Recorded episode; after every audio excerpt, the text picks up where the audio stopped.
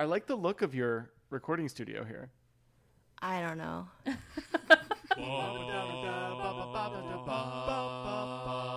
Lois and Clark is our jam. We're talking about Teri Dean and Superman. We'll cover it all, at least we'll do what we can. And now it's time for the show.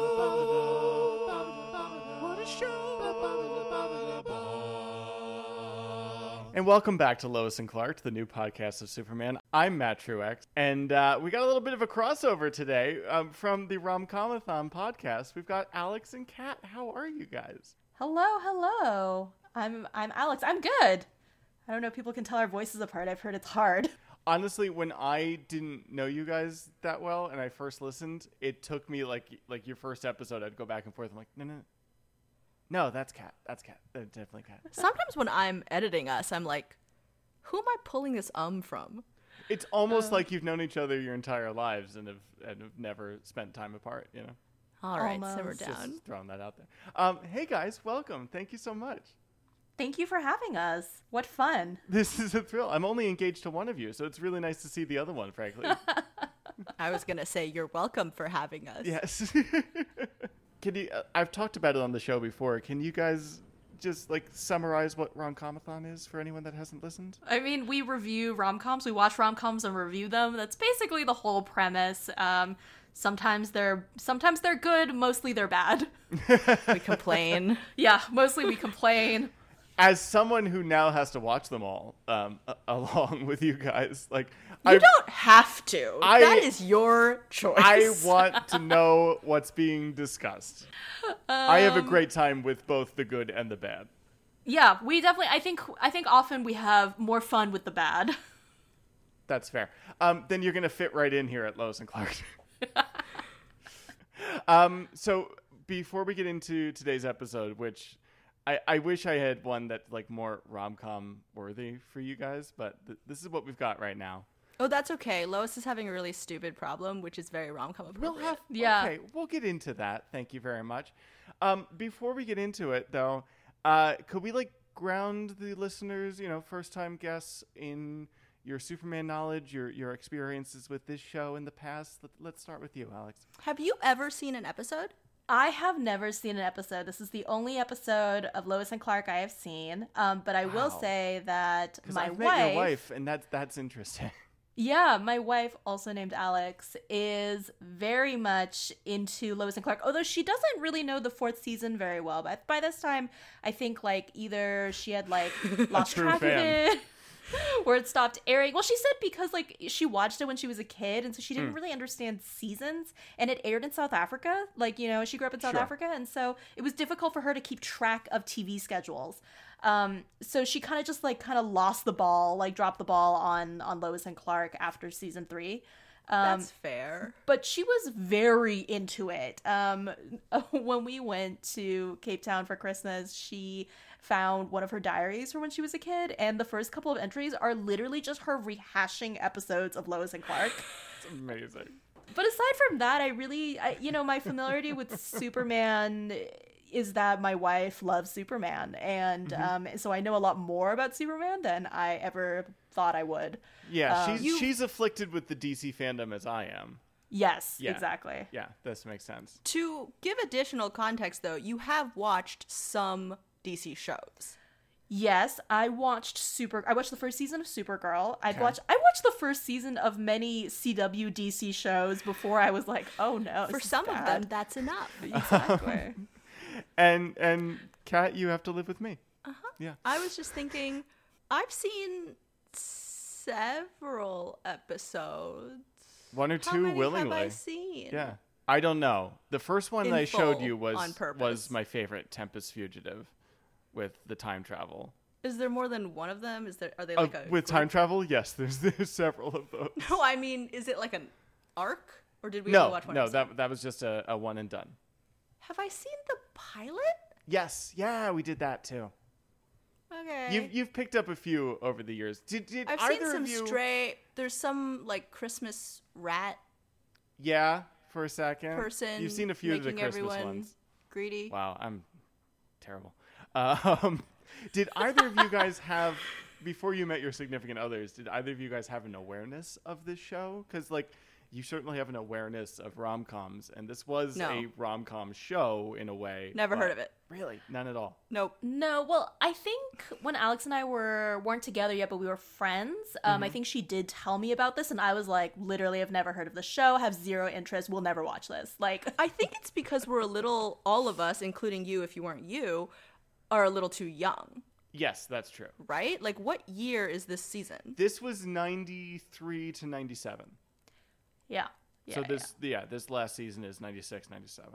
Oh yeah, she must have been watching like a rerun season or something then. I mean, like well, also, sh- anyone TV probably came quite, like, late to South Africa, much like to Australia. totally. Yeah, that it's possible that they were kind of. But I well, I know that later. I, I will say that her her love for Buffy eclipsed her obsession with Lois and Clark, and that is also what happened. Same here, Um, but there were a lot of Buffy podcasts already. So Yeah. but her her um but when she watched Buffy, I think like that aired like shortly after the season would air in the states. they they'd figured their shit out at that point. I think so, yeah. Yeah, that makes sense to me. Um, so like no no even like w- was there an awareness of Teri Hatcher even? Desperate Housewives? Yeah, Yeah, exactly. okay. Not till her. I have heard her name. Okay, no worries. Well, you're Couldn't have picked her out of a lineup. you're, you're jumping in here. Um, that like peek behind the curtain. This is the first episode I'm recording of season uh, four because of various scheduling things. But like we've already, he's been in space. He was he was like the king basically of New Krypton. He's come back. He's he's defeated the evils of New Krypton. Um, they got married in a touched by an angel, like their guardian angel for one episode, like whisked them away to a mountaintop and brought their family along and got married. Uh, they were about to have sex in the episode before this, and then H.G. Wells showed up and told them that they were soulmates and had to, um, like, uh, release a curse basically that was on them throughout time before they could have sex. And now we pick up here. So, did you get any of that from the you know subtext of this episode? Uh no. I saw that the previous episode is maybe called Soulmates. Soulmates, yes. And There's a line in this where Jimmy, Jimmy- makes a reference. Yeah, Jimmy has like a uh, about the date that he was on. And like, may, may, I guess we aren't soulmates, you know. And they have a weird look to each other, and I'm like, oh, where? Like, this show doesn't do continuity very well, but I'm like, they they tried there for a second. That's interesting. I was gonna ask you if the redhead was anything or if it was just random. No, just random, totally random. I thought they just got married like normal married. Um, you would hope. So yeah, no. On Yeah. this show, doubtful. I didn't understand why they didn't go to Hawaii. I think that was like my only my only sense a, a source of confusion at the beginning. They're like banging in their apartment and Mm-hmm. Maybe on the ceiling. yeah. So I had a lot of questions about that because It was like they just got that camera. yeah because they they were on the ceiling. But they had their duvet with them, Mm-hmm. and I was like confused about how that would work because ostensibly they were upside down, but the nothing was falling. Yeah, blood wasn't can't rushing to fly. Lois's head. Yeah, and and he wasn't holding her in a way that you'd have to hold someone that's that's you know not immune to gravity. So none of that made sense to me. But he's so strong that is it like if he like holds her against his pinky, like that would like, keep her on the ceiling? I mean, the way this show has done them flying before, you know, physics don't seem to matter, but they do pay a little more attention in that type of thing. So that was just like someone had an idea. Excuse me, friend of the show, Tim Minear, who's the writer of this episode, had an idea that they should be fucking on the ceiling, and like no one really gave it much of a thought besides like we'll spin the camera, then they'll be here, you know. Yeah, yeah, yeah. I, I, just, I was just like, I'm so confused about how gravity is supposed to work in the situation. I think because of the way they're positioned, I did not realize till just now that they actually are on the ceiling. I thought they just did some weird effect and came back to the bed. One one must assume just because the bed's empty and the bed looks different from where wherever they are. Yeah. Um, the answer I think to your Hawaii thing is I think it's a super speed thing that they were like we could make these maybe dinner reservations in Hawaii, but then they just don't go. Who's to I say? thought, they, I thought they said they were gonna spend like their two week honeymoon in Hawaii, but then like I thought maybe circumstances in the preceding episode happened and they were forced to stay home. I mean, presumably, I don't know. Like, I, I don't know how they do it, but can Lois survive like a super travel Yes. Zoom sort of situation. Yeah, Okay. that's a that's a In don't DC think world, she can. Yeah, that's a don't think too hard about it. Like he'll fly his parents to Metropolis from time to time from Smallville, and and they arrive fine. Um, really, it wasn't until this viewing.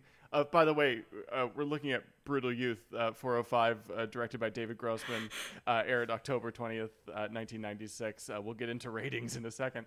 Um, but I didn't really think about it till now, but like we were completely denied as fans of the show a honeymoon episode. Like I want to see the hijinks at the White Lotus resort that they go to and you know someone has kryptonite on the island or whatever the fuck. You know like I'm amazed that they didn't take that bait and do that episode. that would have been fun. But I have to say, I can understand why they would just stay at home because Superman has been everywhere, Yeah, including you've now told us to space, Yes. but not to Bone Town.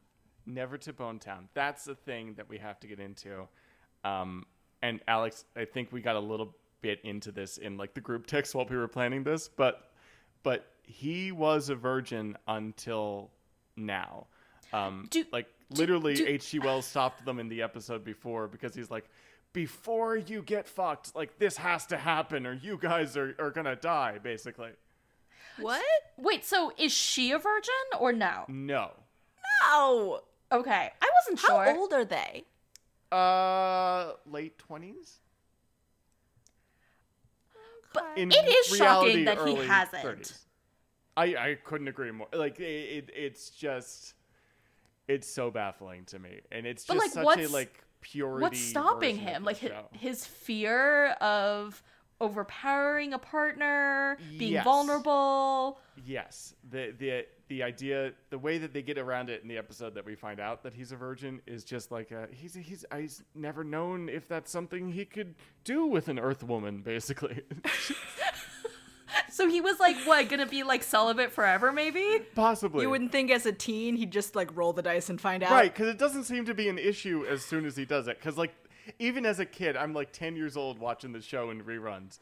And I'm like, at a certain point, you know, in season four, basically, once they get married, and at the end of every episode, they go upstairs and have sex. And that's how we'll fade out. And, like, truly, like, that's what it is from now on. It's just like, anytime they're off camera, presume they're putting on e- each other. Like, that's that's their vibe now.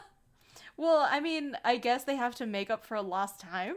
A I hundred was gonna say that is how that is why people used to get married at like twenty. That's why you Yeah. why you marry a virgin alien, really, just to just to get all the super fucking in. I mean, according to Lois, it's amazing. So he's doing something right. And why should I was gonna say, how has that happened? I guess just because he's Superman. a latent superpower? Yeah. Stamina must be pretty Yeah, good. I'm just exactly. saying. It's an innate Kryptonian quality. yeah, they're just good in bed. Now this is this is um But they don't have sex there. I sadly know. they're good above the Wait, bed. they don't? Uh, I only very recently learned this that they have like science babies, except Superman. Oh. Oh. Yes, that's true. They have babies But and like well, we don't get into it in this show. Well, maybe they have sex, but presumably that's they not have how they procreate. They have natural births on Krypton in this show. We're never told otherwise. Oh, oh, okay. Okay, so maybe not. Maybe all not. Kryptons. Maybe yeah. not. Okay, okay. Uh, not in this version. Um, okay, coming from Romcomathon though, do you feel the chemistry between them? Like, are they sexy? Are they fun when they're like can't keep their arm or hands off each other in the elevator, or is it feel for, like what is your your your vibes on their chemistry here? You know, I thought their chemistry was pretty good. Um, I wasn't like put off by it or anything. Um, unfortunately, Alex did tell me pretty early on that Dean Cain's politics are terrible, so that was unfortunate for me. Yeah, yeah, it just ruins early '90s Yeah. Dean Cain. Yeah, yeah, I didn't know anything about that, so I was like, oh, damn. Well, there goes that. um, but um, I found like certain things, certain lines were like terrible, but I thought their chemistry was was good. Um, I thought they were cute together. They were cute. I felt the same way.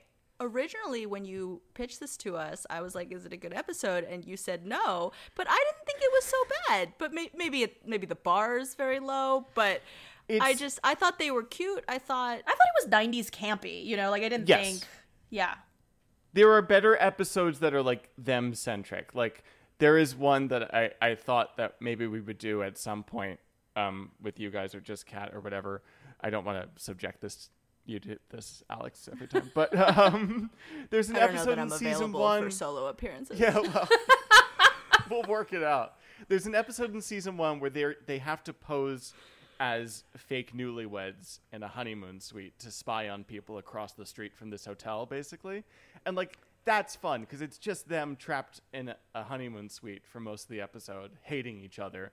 But maybe maybe he'll let her have the bed tonight, or maybe you know like the, these types of things, and it's fun in that that regard. So like I thought I'd try to find you guys one that was a little we more We didn't know heavy. you yet when you did that episode. I know, but instead we've got this one where where at first we're like, oh, they're just having sex and like that's their story, but then Lois finds out some tough news. I think some of it was that I was expecting it to be really bad because of what you said, and some of it is because we've been watching Superman and Lois, and I'm just so excited that they're both on screen for most of the episode. Yeah, and and generally happier. Yeah, and then I'm just not just like super depressed by everyone's storyline. Yeah, yeah, I am. Um, be- Well, before we get into the other storylines here, um, if anyone hasn't listened to Romcomathon, you guys do a great thing that I've stolen for other podcasts where you summarize the plot before you kind of jump into it. Like I do a, a kind of beat by beat talk through of the episode here, and it's it's just it kills you some episodes. So we'll just like go by go by uh, different topics and stuff here. But um, Kat, would you mind giving us a summary? okay, well, I've already said some of the things that I wrote in this summary, but I'll make it work. Okay, I can cut them out. Later. So Lois and Clark have just gotten married and are having sex around the clock because horrifyingly they never have before. And somehow inexplicably it's good sex, good heterosexual sex. Yeah, good virgin I heterosexual guess sex happens because all the he's time. Superman. But look, also he's a virgin coming into this. She can get him to do whatever she wants. That's true. He's he's a people pleaser if nothing else. Exactly. Yeah. I can't imagine that he's like squeamish about any part of this process. So, you know, and probably not worried about stamina. No, Exactly. no, Not not, at at all. all. Mm-mm. Sun's gonna come up. He's gonna get stronger again. You know, he'll be fine. Anyway, unfortunately, they must leave their sex castle and go back to work at the Daily Planet. Jimmy, despite my understanding that he's worked at this newspaper for at least four years, uh, maybe more because I thought he predated Clark because does is, doesn't Clark get the job in the pilot? Yes, yeah, and he he was an established member of the Daily Planet. Cool, cool, cool, cool, cool. Yeah. but he's a photographer? Where I, I'm just going off Supergirl. Um, he, Dude, I do not He know. picks up photography for a second, then it goes away. Oh, okay. Yeah, okay. yeah, yeah. so I was very confused because to me, Traditionally, Jimmy they're a photographer. Like he'll- Okay. yes. I was confused because to me, Jimmy Olsen is black because of Supergirl. So I was like, who's this guy? And and James to you. Yeah, exactly. Well, the other thing is also there's two of them. we don't have time. We don't. They, yeah, Okay, okay. Possibly. um, but somehow Jimmy is only just now getting his first byline, and people are talking to him for the whole episode like he's 18 and just graduating from Paperboy, which, like, is is he? No, and- but that's his vibe for the entire series. Also, I was like. Was he a photographer and now he's changing lanes? Because I feel like maybe that's a thing, but I don't know where that information's coming in from.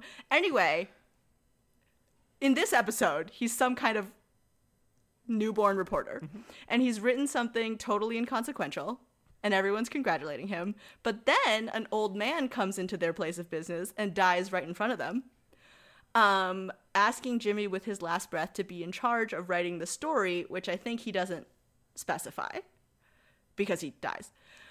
Um, anyway, Perry puts Lois and Clark on it instead because they're cool and Jimmy is 12.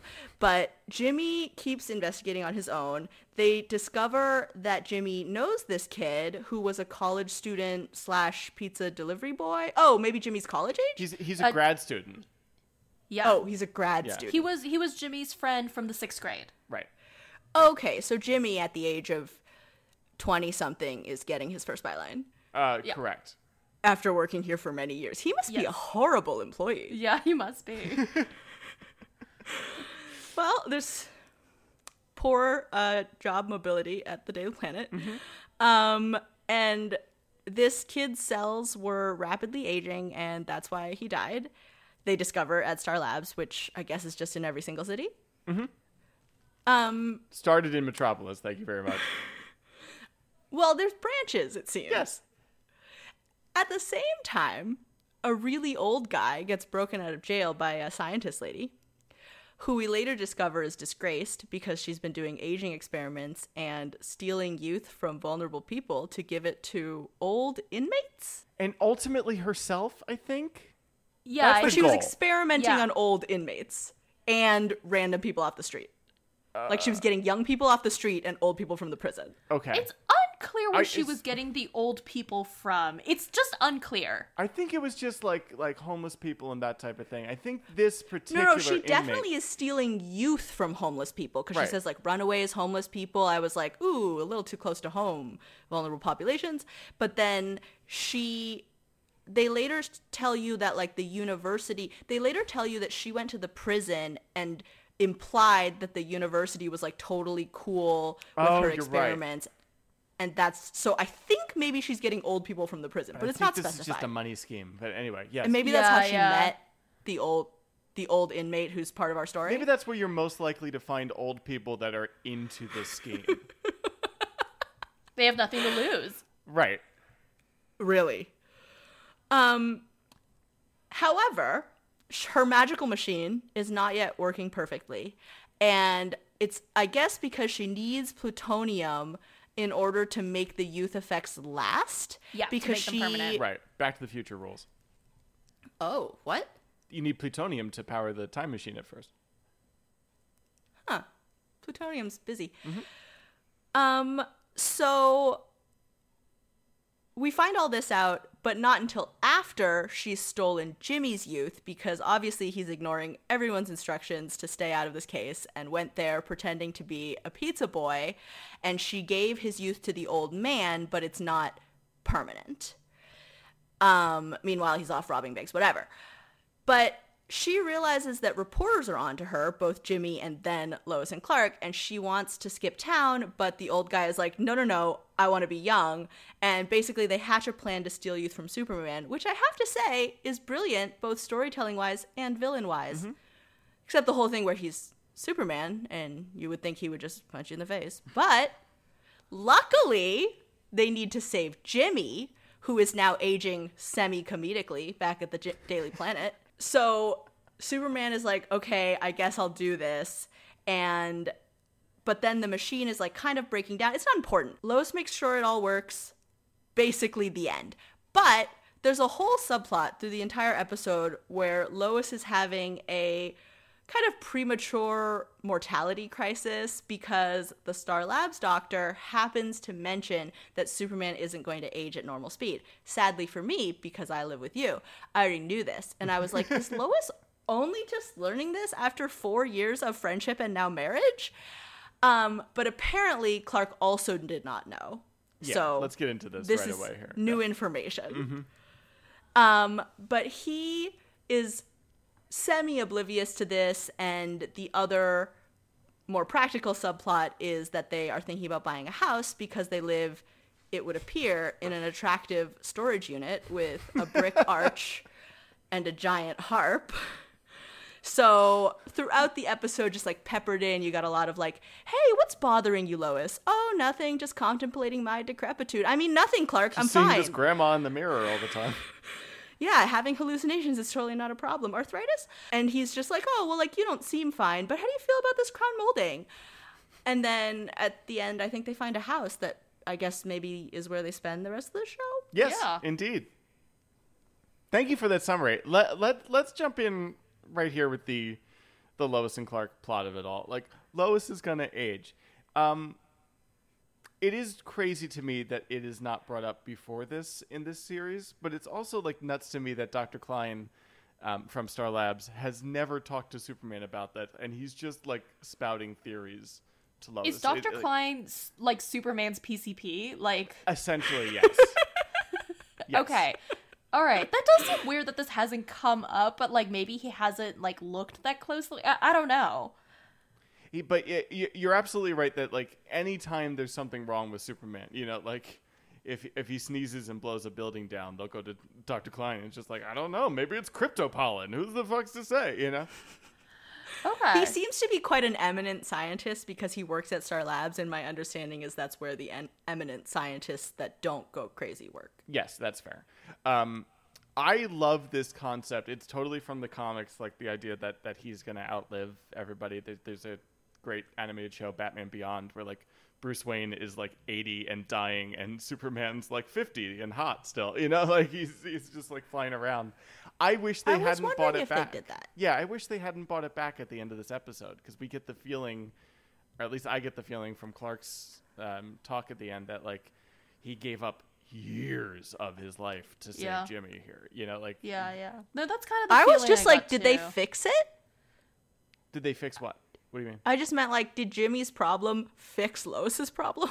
I guess Maybe, yeah, in in some way. But I do know that in the DC comics, because Alex has mentioned that there is this comic where Superman, I think Wonder Woman are the only ones alive at like the end of the world or something, and like Yeah. they it's like the only cir- it's like the only storyline where they actually get together because there's like no one else left. Mm-hmm. They, they they play with the Superman Wonder Woman thing a few times, but like that is the one where I'm like, okay, I kind of see it at this point because Yeah, she says that's the only one where she supports this situation. yes, same. um, but I, I don't know. I think it's fun. It gives us a great line later when like Lois is finally kind of like fed up with it, at, fed up with seeing this grandmother in the mirror every time you know Clark brings up their beautiful life they're gonna have together. Clark's like, "What's bothering you? We're supposed to tell each other everything. Then why didn't you tell me about my, your molecular structure?" I'm like, "That's that's this show doing what it do," and I'm I'm so proud of it. But I like for for the Lois and Clark story of it you know these these people dealing with the extraordinary crazy things in their lives i like this idea that like she's terrified of waking up one day and realizing like he's kind of you know lived past her in a in a certain way you know I mean, I think you find that a lot in like um, you know, like vampire literature. Um, oh yeah okay Yeah, so like that kind of idea of like one partner outliving the other. Um, so I can see like I was like, oh, this is like a real issue that could have a lot more nuance to it if it wasn't like the B plot in this episode. I know, I know. It's it it. I, I want to get your takes on on the villain stuff too, but like it's very typical for this show for me, where it's just like their whatever going on with their emotional story totally works for me, even when there's daffy shit involved, like super aging or whatever. But it's it's just it's little nuggets, it's scenelets basically throughout the episode, while most of the time we're dealing with Jimmy getting old or whatever it is. yeah, There's yeah. real emotion in the idea of like the person I love will have a life with me and go on having a completely Another one. maybe the same life after me. Yeah. But at one point I was like, especially because of the way it plays into the plot or the way the plot relates and the way the villain developed her obsession with youth that I was like this like early 90s mid 90s ageism thing while not untrue is a little depressing to me on Lois Lane. Uh, yes, that's fair. But it's not uh, like I like that they buy back too, if, or not like they do the lip service of like she's not afraid of aging. She's afraid of aging without him, and that's Yeah, yeah, that's yeah. nice to me. You know. Yeah. Uh, I wondered when he was at the doctor and she was like waiting for the news of what like Dr. Klein's verdict was. Mm-hmm. Like at the end, yeah. Whether she was for the first time considering like what if he lost a bunch of his youth and it was reversed. I mean, I imagine the show maybe was not doing that, but it crossed my mind that like maybe she had not thought about like it's worse for him. Oh, sure. It, it's like when when he's got kryptonite around. The first time he got a cold, like he was the biggest bitch, but everyone understood why because like he's never had a paper cut. You know. No, I mean it's worse to be the person who's still alive. oh, uh, that too. I, w- I- that's an interesting point. Yeah, I hadn't thought of that. Well, I don't think Lois and Clark has time to like No, we- discuss we're that. not. We're not getting into that here. not when the same episode is giving me my favorite GIF of all times, which is him bringing that like a flame birthday cake to decrepit Lois Lane in the old folks' home. I and like was. Superman can't be afraid of the fire, but you can tell Dean is just a little bit. Like he's he's flinching as he's I walking. with was this I was I watched this happen and I was like, huh, what a what a choice. Why Yep. is that flame so big? At a certain point, use those number candles. No, no, no. We've lost track of the numbers at this point. Greatest thing ever. Um, I I like too how the villain kind of gets under um Lois's skin with this too. That like, um, you know, you'll get old, he'll get distinguished, uh, success is attained, youth is lost. Like it's just like, oh, if this is the way you're seeing the world constantly, lady, I see why you're you're just insane and, and going after this at all costs. Yeah, and she Yeah, has yeah. the uh, nice Real, Yeah, it's so nice when yeah, no. I was like when- I was like, well, you're not wrong, but right. But I'm bummed. It's really handy when your personal crisis coincides with the villain that you're fighting that week. And that happens a lot in mid 90s Metropolis, I'm happy to say. You'd be surprised. So, with the way the villain was introduced, I did ask I did ask Alex, I was like, so like do they have on this show any sort of villain continuity or is this just a monster of the week? And she was like, she's just probably a monster of the week. Like Yeah, a little bit of both. This is a total monster of the week. Um, this episode was pitched by uh, Tim Minear uh, early on. It's just like, well, what if they fight a villain who's got a great apartment and a hideout, and then they get it at the end? And like that's that was. I'm almost positive they worked back from there, like with everything else, you know. they were like, well, if we want Lois and Clark to end up with the apartment. Right. We need to get them in a new place. We need Oh. a super place for him to hide shit. So this is what we're gonna do. Yeah, yeah. That's I only just realized it's the same house. yeah, yeah. Oh yeah, yeah, yeah. At the end, and that's why like that scene when they go and and talk to her, and he's just like X-raying everything. A lot of that chat with Lois and the doctor is just like a. Oh, it's actually it's a historic building. There's a great story behind it, you know, like all this stuff where like Lois is just asking about the house, you know. I do have a question about the house thing. Okay. I have a lot to say about this because this is the show forgetting that we've had this discussion about houses for them already. Oh, really? Yes, but you can you Okay. do your question. Well, first of all, when she was like, "You didn't," I was like, "Did he already buy it?" And a, I was like, "I guess this is better than the Jim and Pam thing because at least she's seen it, so we know she likes it." Yeah, that clown house situation I was forgot real bad. about the Jim and Pam thing. wow. Okay. And then the other thing is Superman rich? That's a good question. I too wondered this. Like obviously his family isn't. Superman is not. Clark How- Clark and Lois make a good living. I was gonna say, how much are they making at the Daily Planet? Like, I guess this is before the death of print journalism, but Yes. Well, this was like the mid 90s also. and they're famous. Yeah, so I I assume like in the mid 90s one could buy a house with like a reasonable job at mm-hmm. in your late 20s and not Just like be, at the drop of a hat, you have the down payment ready to go. his But- gigantic apartment at the beginning of this episode where they're they're fucking on the ceiling, his beautiful studio apartment is like six hundred dollars a month, I think they say in season one. So What's with the harp? Is it from something? it's from her apartment. She does let's be clear, oh. Lois Lane does not play a harp, but they decorated her apartment with some shit. So like that is just us seeing the set dressing from her apartment being like, oh, I guess she got rid of her place. That's also news to us here. Like But we've never talked about where they're gonna live. Your place and my place, like they still have two places, but she stays here and brings the harp. inexplicable because all of her stuff is there. I think we see the, the, the fish tank at one point too, which will be a staple of the new home as well. huh. Yeah. Huh. Well, I'm gonna stretch and say maybe he's just like this. Still feels like my place. Uh, Anyway. yes, it was his place, you know.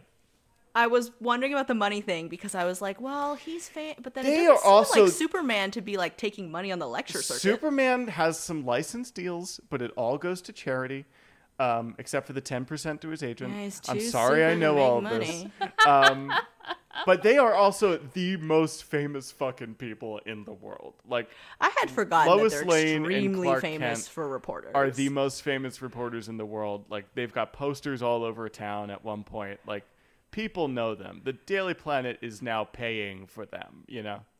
That's pretty interesting. I did also notice in this episode because everyone is like so like knows that like Lois and Clark are like chums with um Superman. I was like favorite for me, I would just personally think they were all in some sort of poly triad situation now.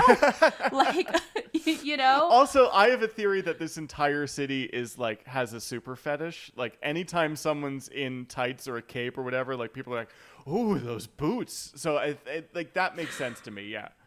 Yeah, because when Lois shows up at the end, when um to like uh you know defeat the villain or whatever, she is so like deeply concerned about Superman that I I don't know like just I as like I don't know either Jimmy or like the villain would be like, what's going on between you two? Aren't you just married? This is I mean- yeah. She did have an affair with him. It was a whole thing. That's it hasn't happened yet, but yes. Oh, sorry. Oh, right, because they just got Eh, married. one of Uh-oh, my I've spoiled oh, the show. You guys can come back for that one. One of my favorite episodes, Alex, where a reporter sees them like about to have sex, and he's still in the super suit. So it's Oh. like Lois Lane stepping out on Clark Kent with Superman of all people, and his front page of all the tabloids. It's fucking great. Excellent. I would episode. also- Shouldn't have returned so many videotapes. Speaking of like the super suits thing, I did notice that one of the insults that the old man prisoner calls Superman when he like finally shows up is Mr. Blue Pants. And I was like, you had literally all afternoon after blackmailing this guy to think of something devastating to say, and all you could come up with was Mr. Blue Pants. You're Like, saying that doesn't cut hours. you to your core when people call you that? I mean, his pants are stupid, but he can fly, so. Yeah, it's Right. like I well, come on, man. Like you could have thought of something better. You know who likes it? The Lois people I just Santa saved who earlier. were gonna die without my blue pants around. Yeah.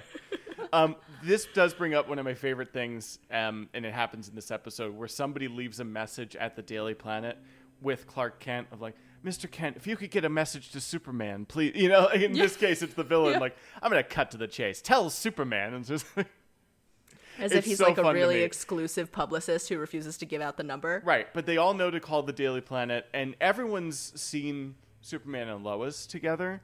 But it's also just known somehow to everyone that Clark and Superman are fucking tight. Like they are bros, man. Yeah. you never he would have been at the wedding out. if he hadn't had you know like an earthquake to stop or something. I, that day. again, I maintain that I would think that they were in a poly thing. Mm-hmm. I hadn't thought about this before, but I it, it does make absolute sense to me. Good Um, on Lois. Yeah, right. She's making out great. She's got someone bringing in money. She's bringing in just as much money. Yep. And then, then she's the also got sex. like a yeah super boyfriend. Mm-hmm. It's a good life. Um, any other Lois and Clark stuff, or should we look at villains and Jimmy real quick? Um, let's see. I just want you to know that fairly early on in the episode, I wrote, "Okay, that little goodbye was cute. She's so cute. She almost makes him cute." Oh, when they when they separated the Daily Planet. Yeah. Yeah, I Yeah, did like I- that. This is I like that gag where they switch the coffee cup and the donut. That was cute. Oh, I didn't even catch that. but That's Oh. that's cute. Wait, how? What? So when they get into the elevator, I believe she's holding a donut, he's holding a coffee, and then they have their makeout thing. And when the elevator opens again, he's holding the donut and she's holding the coffee. That's Tradesies, fun. that's so real. That's Yeah. fun. Good job, show. Um, I like that they bring up that like he's about to run off and he gets a little like hmm, this is the first time you know who's getting in between us, and I'm like, you took off the whole honeymoon, you son of a bitch, to be with her. Like you love her so much. It's really more surprising that she took off the whole honeymoon. Well, that's that's fair. But again, I want to see them in Hawaii and her filing filing the story on you know the corrupt hotel owner or whatever. Yeah. I did love that this whole episode was basically her being like really like perplexed by this story and like being like, we really got to figure this out. And he's like, what do you think about these paint colors? Yeah, you know, it would be cool. Not more sex, but wallpaper. but but yeah. Or what did he say? Like age down walls or something at the end? Yeah, end? I What was the like, fuck what does does that that mean? mean? Thank you. a- All right, good. Yeah. he can probably also read really fast, right? Yes, he can. So he's had a lot of time to learn about interior design while Lois was worrying about her mortality. True. He's also just like zoning out, like smiling at her while she's thinking like his last meal was steak and whatever. Like maybe he was in the hospital, and like I do like him just like looking at her, being like, "My wife's brilliant. This is this is nice." Like the cute stuff between them, fucking sells Is the show for me. he a good reporter? they're the most famous reporters in the world. Absolutely. But does he do any reporting? Not really. No. I mean, Superman. Except when he's like too busy to report on Superman. Yeah, Superman tells him a be- lot about what happened, and then he'll report on that. Um, one Really? one must assume that Lois is the one actually writing the copy for almost all of this. But I would feel that like Clark's major selling point, right, is that he's getting all these exclusives. Yes, but now she But gets so them too. Lois. So, Yeah, okay. Doesn't enough. she get them first? Uh, yeah, there is a bit of that. There's, there's. I feel like there's a season one episode where like he gets a story out of Superman that she doesn't get, which is just like you're an asshole. But like his Oh. first big interview is is with her. Superman's first big interview is is Mm. with Lois. Yes, Okay. because because he was- was trying to get with that. Yeah. I think it was um, Creepily, on as Supergirl. There was like people. a similar thing where like her first big interview is with Cat Grant. Oh, I was disappointed that Cat Grant wasn't in this episode, by the way, because Oh, she left- She, she shows up. Yeah, She was run off the show years ago. yeah. Oh, no, Teri Hatcher took care of that early. Oh no, bummer.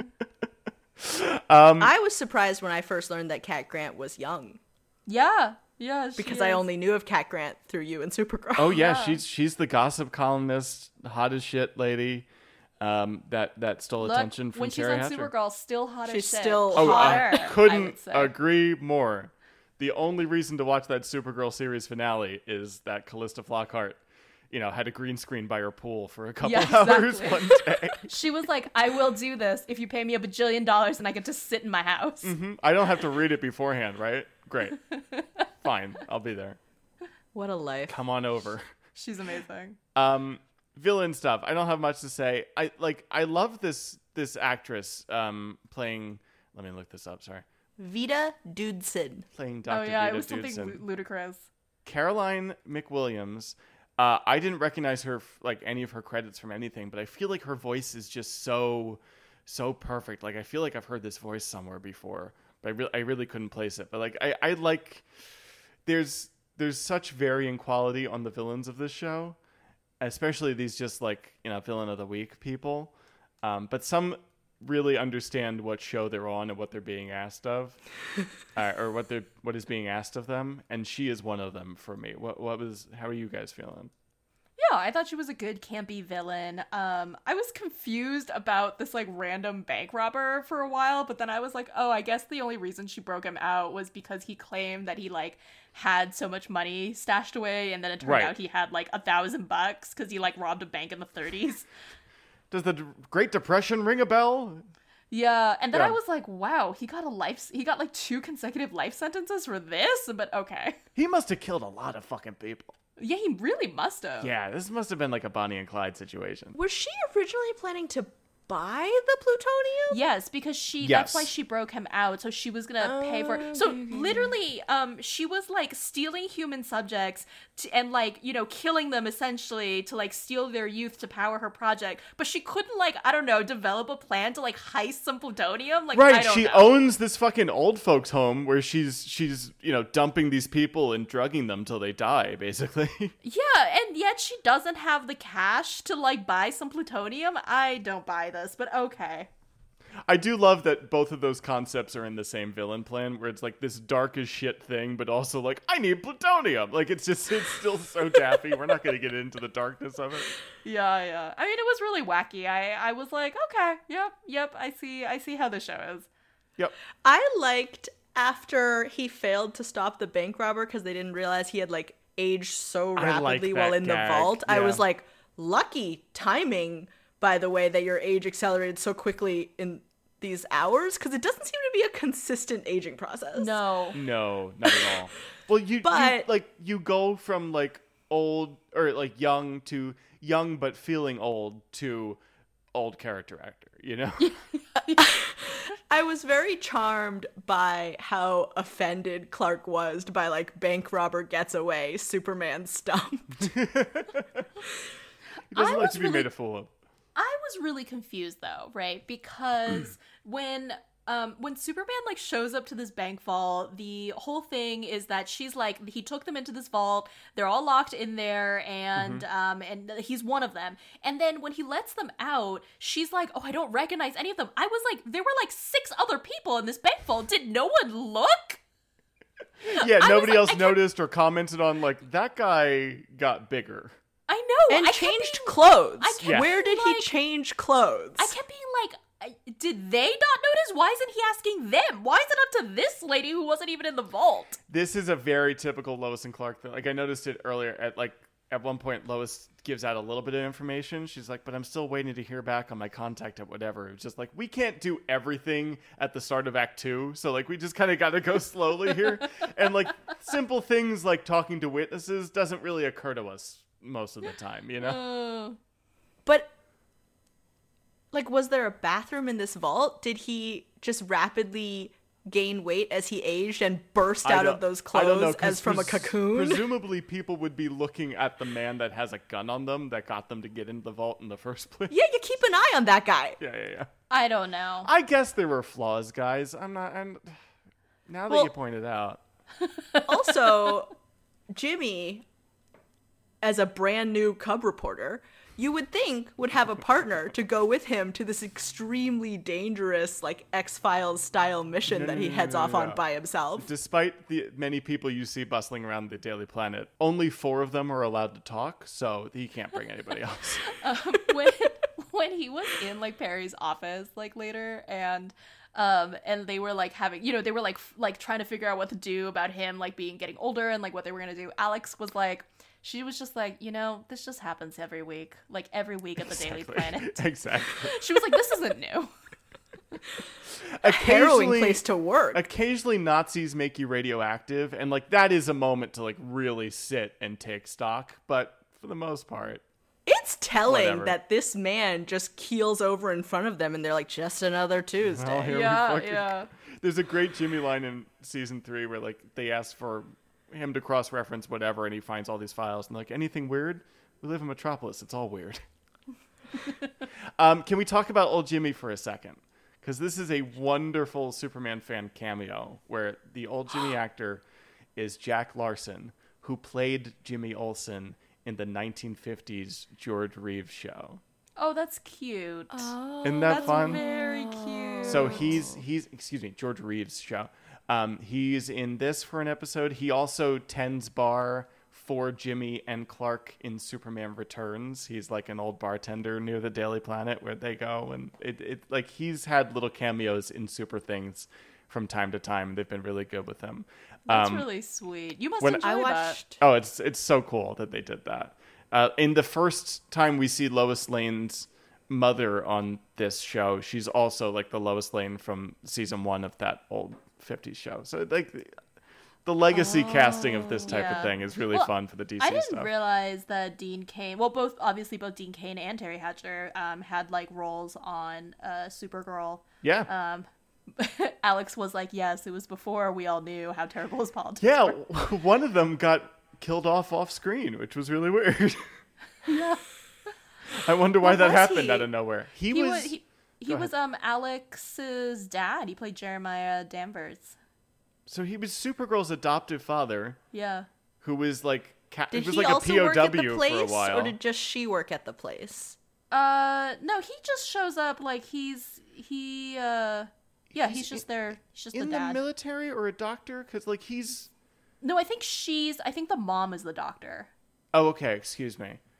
Did he raise Supergirl? More or less, yeah. Yeah. Clark Okay, okay, leaves. okay, okay. Clark leaves a like twelve year old Kara with with them, Yeah. and and her her adoptive mother is Helen Slater, who played Supergirl in the Supergirl movie. Oh. Ah. I'm sure I knew that fact at some fun. point, but I forget. Teri Time passes. Teri is the like big bad villain at the end of season two, and has a great fucking time getting that paycheck. She's really fun. Um, I think I think by that point I had stopped watching because I stopped watching once the show moved from CBS to the CW. Look, th- Um, th- there's no reason to jump back into that episode, but it- Yeah, yeah, yeah. she has a good time. Wait. How is the villain planning to escape after she fixes everyone? Is she counting on Superman being weakened? I think so. I think I th- I don't know. That's a good point because at that point he has no um he has no reason to let them leave because he's gotten Jimmy de-aged. or maybe she's gonna split while he's in this machine, you know, Thing de-aging Jimmy? Jimmy, yeah, I don't know. She'll also be young and spry at that point, so she she can get past him, you know. Why is she spry? Isn't she gonna get de like? Okay, that was my whole thing too. Maybe maybe her villain plan doesn't make sense because I'm like, why do you want to leave town so much? Like, are you gonna bring your fucking machine with you? Because it's a wall, lady. Like, you can't just like pick that up. Hmm. Well, I think she was like, "Well, reporters are onto me. I gotta like, like, you know, just get out of town Skip for town. a bit." Yeah, Yeah. exactly. Maybe. So leaving her research. I think she wants her freedom more than her youth. Fair. Yeah, yeah, And to think her that's- credit, she doesn't know that Superman was in her apartment already and and you know clocked the thing Yeah. behind the wall. Um, Villains are also not known for their forethought. That's But fair. I will say that I would have thought that her plan would have a little more logic to it. But luckily for her, Lois showed up in such a timely fashion. Yes. Lucky for her, there's a lot of luck on her part. Like that she owns this retirement home where she can just drug and, and dump these people. That the That's not luck. well fair. That's strategy. that the de aging process causes short term memory loss. That's luck. That's true. That is luck. I feel like she stumbled into that one for sure. Yeah. Um, but thankfully, it all works out at the end. And, and like, can we just go back to it real quickly? Like, how do we feel about like surprises are one thing, but like a house is a big fucking surprise. Well, I mean, I will say, unlike Jim and Pam and the clown house that Jim buys Pam, um, like at least Lois had seen this house, expressed that she liked this house. Um, you know, they had they had clearly had a conversation where they communicated about house styles. So and yeah, so I think this was like a much better situation. And he seemed willing to like to like not have the house if she didn't want the house. Yes. Assuming that finances aren't a problem. Like we can say maybe he made a deal, but it's not too late to back out if she arrives and is like, You're insane, this was a momentary whim, and also a murderer lived here. Yeah, like maybe Yeah, he just it's put in an Metropolis. offer. Murderer lived everywhere. But yeah, I'm here. Sorry, I cut you off, Alex. No, no, no. I, w- I was just saying, like, maybe it's just like early in the process. He's only put in an offer, like, you know. Hmm. They're they're Sure. certainly not in escrow yet. So like, there's there's wiggle room. Wait, but who now owns this house? Is it being like I don't know, man. There must be there must be a uh, government agency in the DC universe that deals with this when supervillains give up great property. The furniture got moved out of there real fast. Gone. Yeah. kind of some some sort of like villain foreclosure by whatever Yeah, maybe it was taken is? into evidence. What do we know? Maybe. Or maybe Superman did it and just, like, chucked it all off a cliff. Um, I will say too, like it, this show kind of doesn't talk about the fact that they've talked about houses before, but they have, and um, it, it was kind of implied that like Clark wanted like the white picket fence, the standalone home just outside the city or whatever, and that Lois really didn't kind of understand that. So like, despite not talking about it, if you want to headcanon it, I do like that he was like no, she wants to be in the city, so let's find a nice big place that is for us. Let's find this brownstone, essentially. You know, That's nice. Wait, it's cute to can me. Can you explain the house thing? Is that related to the previous failed attempt to get married? Uh, they, uh, Never mind. not Never mind. really. Too much. Too much. No, Too much. not Um, really. Speaking of people outside the city, how far are we from Smallville in this one? um, in this one, the uh, we used to play a game called "Where the fuck is Metropolis?" Um, it varies, but it's on the East Coast somewhere. I like to think it's like down near Delaware. I mean, like Okay. in hours for regular people. For to Kansas, like they have to fly. Yeah, that's pretty far. Because Yeah. Alex said, because so right after we watched this episode, Alex was like, I just want to rewatch like a Smallville episode. So she did that and I like napped on the couch. um, so that one we did know about before meeting all of you. yeah, and then that one, um, he's like living on his farmhouse in hate it. Smallville, but also like going to the Daily Planet. And I was like, I have a lot of questions, like how far is Metropolis from his farmhouse? And I she was like, to- well, in this one, they move them like really close together. Distance at first, is tricky. at first it's like forever away, Um, at first, it's like a three-hour drive, not forever, but like it's a three-hour drive to get to Metropolis. It's said at some point, and then like years later, Lionel Luthor is like, "It's a small town just outside the city." So like, who fucking knows? That's I mean, look, that happened on like Fringe, like and they were trying to like keep the distance between Boston and New York, but eventually it became like there would be a thing in New York and they would be there like within the hour. Yes, Look, that, they're that is- fancy. They've got a fancy plane. Everyone that's not I haven't Clark seen Fringe. I'm just assuming. Everyone that that's not. Clark on Smallville has to presumably commute three hours both ways every day, Yeah. but it's fine. I have a cute thing that was maybe a first, Go ahead. which is that when they were. So, for additional context, I didn't realize that old Jimmy was played by a different actor. Like, I was like, maybe, maybe not, Oh. because I was watching on a screen like an inch tall. Um, and The proper way to watch Lois and Clark. Go on. That's why Yes, HBO I didn't get to Max enjoy it, so you could enjoy it on the your phone. resolution that you're so excited Yeah. about. Um but when they were at the home, I think someone said Mrs. Kent and my brain was like Martha's here? Yeah, it's weird because it she keeps the name.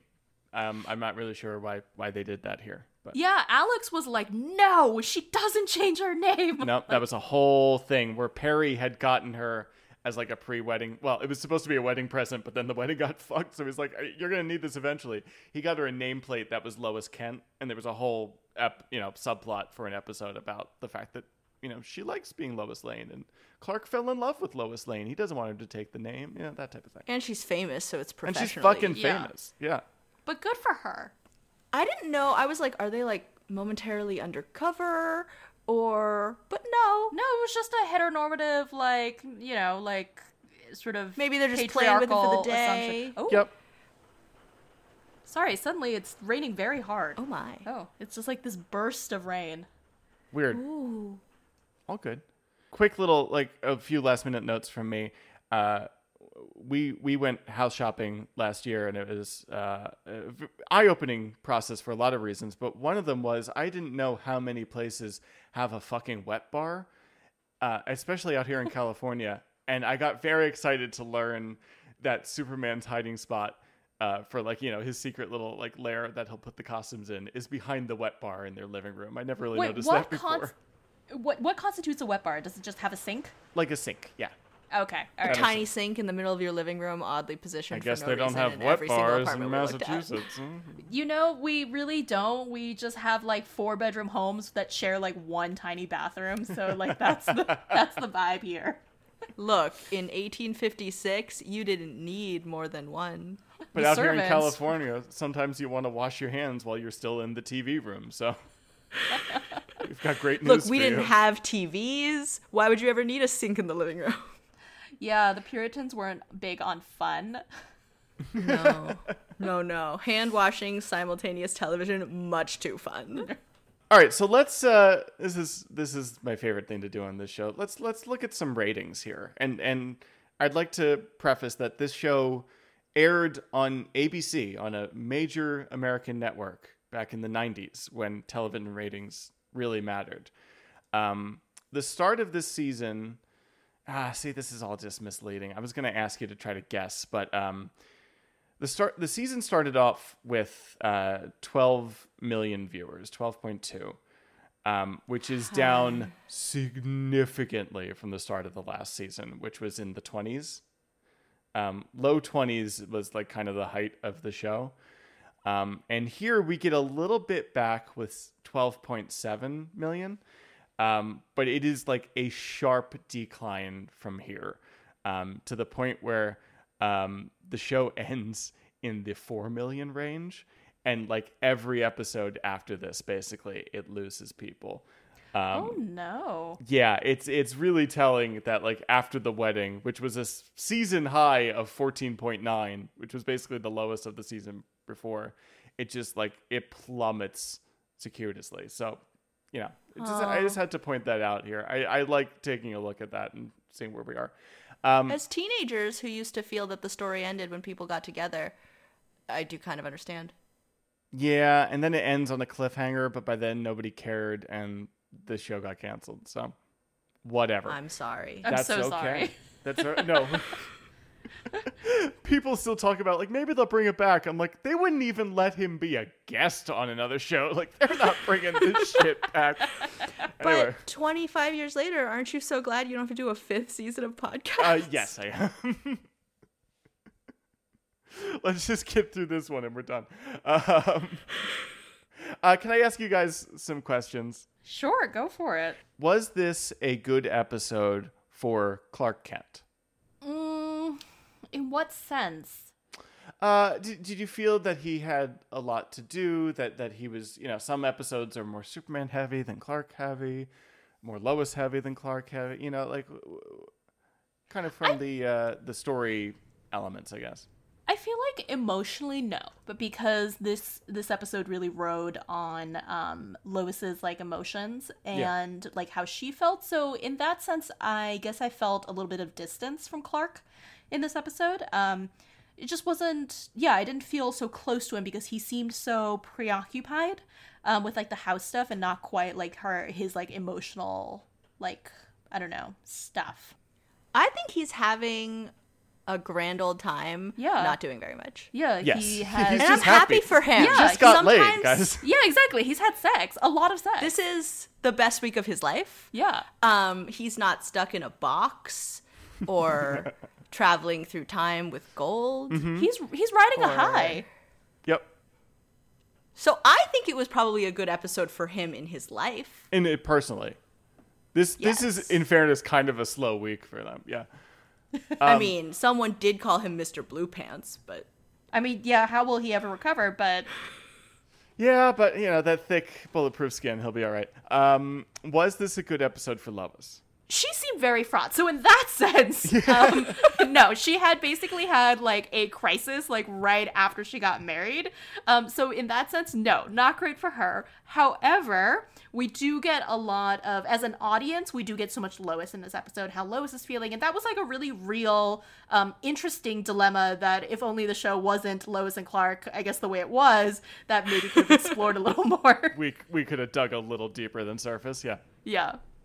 I think Teri gives such a nice performance that I apparently was inserting all sorts of potential very serious things that she could be thinking about. Yeah. I thought her a very charming Lois. I love. Uh, yeah, she's my favorite. And I really liked when she complained that it was like being married to Santa.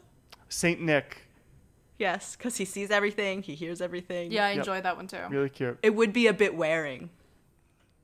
Um, good episode for Superman. Like he's got some stuff to do, but no no huge super moves, and he loses his like everlasting youth. So I thought you were going to say pants.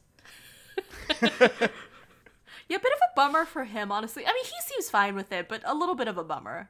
But does he? There's no like number put to it, and we won't know because the show was canceled. But I kind all right. Well, Well, he us- doesn't know. Yeah. But guys, nobody knows. Yeah. But if there was a real life Dean Cain usage, if you could, then we would know that he had lost his everlasting youth. Honestly, that's in my head too. Watching this, of like, well, this is a justification for why, if the show goes much longer, Dean's going to age. You know? Oh, Or- that's true. using a different actor. Yeah. Yeah. You know what could have used that? Buffy at some point, Oh. because David Boreanaz cannot play Angel anymore. You know. Oh right. Um, uh, do you have a favorite Lois and Clark moment in this episode? Hmm. I enjoyed. I know. I think I enjoyed all their exchanges, except I think they said something disgusting to each other in the last scene that I was grossed out by. But It wasn't as disgusting as I thought it was going to be. yeah, but it? otherwise, I fully enjoyed them together. Um, I, I did, you know, Alex did tell me that early on they, you know, they used to do more banter stuff Mm-hmm. before they got together, and she said that was really great. Um, so yeah, but I I, think that's what the Saint Nick thing is a little more like. yeah, I, I liked them together. I thought they were fun. They were totally cute. I wrote cute, cute, cute, parentheses note about house search, and then I wrote, okay, this house slash window thing is pretty cute. I buy into this live for the present thing. They look cute in this window seat. I like him on about these wallpaper samples. and then at the bottom, I wrote, I think I overall enjoyed that. Yeah. I mean, I for an episode of Lois and Clark. that last scene for them is is my favorite of all. I do like him just like being in love with his wife while she's detecting In detecting the light and like from the window. well that, but like when she's just like you know doing Lois Lane Oh. investigative shit. Um, Because but she's so much smarter Yeah, than him. as Yeah. he should. As he should. yes, just but like a in, big in the fairy tale that is the show. Just that that concept of like nobody really knows how much. Like I I didn't ask Dr. Klein. We'll never know how much I lost. So let's just live in the moment. I, I'm I'm a softie for it. I really love it. I thought it was going to get goopy because it was Lois and Clark, and I was going to have what Alex was saying, which was kind of like, ooh, too much. But I think it was nice. Tim Minear, Buffy writer, Angel writer, Firefly writer, Oh, okay. X Files. Wow. Yeah, What a we- legacy. We, got a heavy hitter at the helm here today. But you told us it was bad. Why'd you tell us it was bad? Just- Were you trying to lower expectations? A, um, B. It just didn't feel like there was enough Lois and Clark stuff for you guys here, but I wanted to get you in at the top of the season. So, well, it was a, it was fun. Well, thank you very much. Thank you for coming. So much shorter than a movie. Yeah. Hey, uh, if people want to listen to Romcomathon or find you guys online, wh- where are you at? We are at Romcomathon 2016 on Instagram. It's the best way to find us. We are ostensibly on Tumblr and Twitter, but we don't update those as regularly. Wait, on Instagram, are we not just from Comic Are we just Romcomathon? Ah, shoot. I think we're. Am I, am I yes, plugging the wrong Google Speaking of? Twitter, but like, don't follow us on Twitter because Yeah, don't follow us on Twitter. Oh yeah, my bad. We are just Romcomathon on Instagram. Um, but we are Romcomathon 2016 uh, .tumblr.com if you want to read our like old um, reviews. But Romcomathon on Instagram, you can find all our posts about our podcast. Yes, everybody, please listen to Romcomathon. Um, follow these guys online, and and maybe we could see you in Metropolis again before I, I shut the lights here on Lois and Clark at some point. Yeah, maybe. Just let us know. Um, yeah, now that I've seen an episode, I'm like, okay, I know what to expect. yeah, Yeah. and you've seen them get married, so now it won't be surprising when she's having an affair. Yeah, ex- exactly. This the only logical next step. I yeah, I owe you guys that one or or that you know fake honeymoon one. You know, like we'll get one that is much more rom com heavy next time. Well, thank you for having us, Matt. No, thank you, uh, thank you so much for listening. Thank you guys for joining me, and uh, till next time for Lois and Clark, I've been Matt Truex. Oh, I've been Alex Liu. And Kat, Folk off, everybody. See you next time. Lois and Clark, the new podcast of Superman, is a daily knockoff production. Please review us on iTunes, follow us on social, and we'll see you in Metropolis.